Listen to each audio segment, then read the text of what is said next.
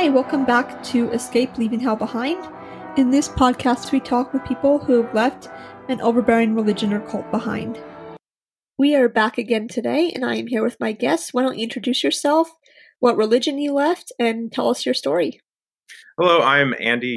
Ultimately, it all came down to the fact that I'm gay and that I did not feel accepted or that there was a place for me in this religion that preaches about families and preaches about eternal marriage and not really seeing where I fit into that plan. Thanks again for joining us today.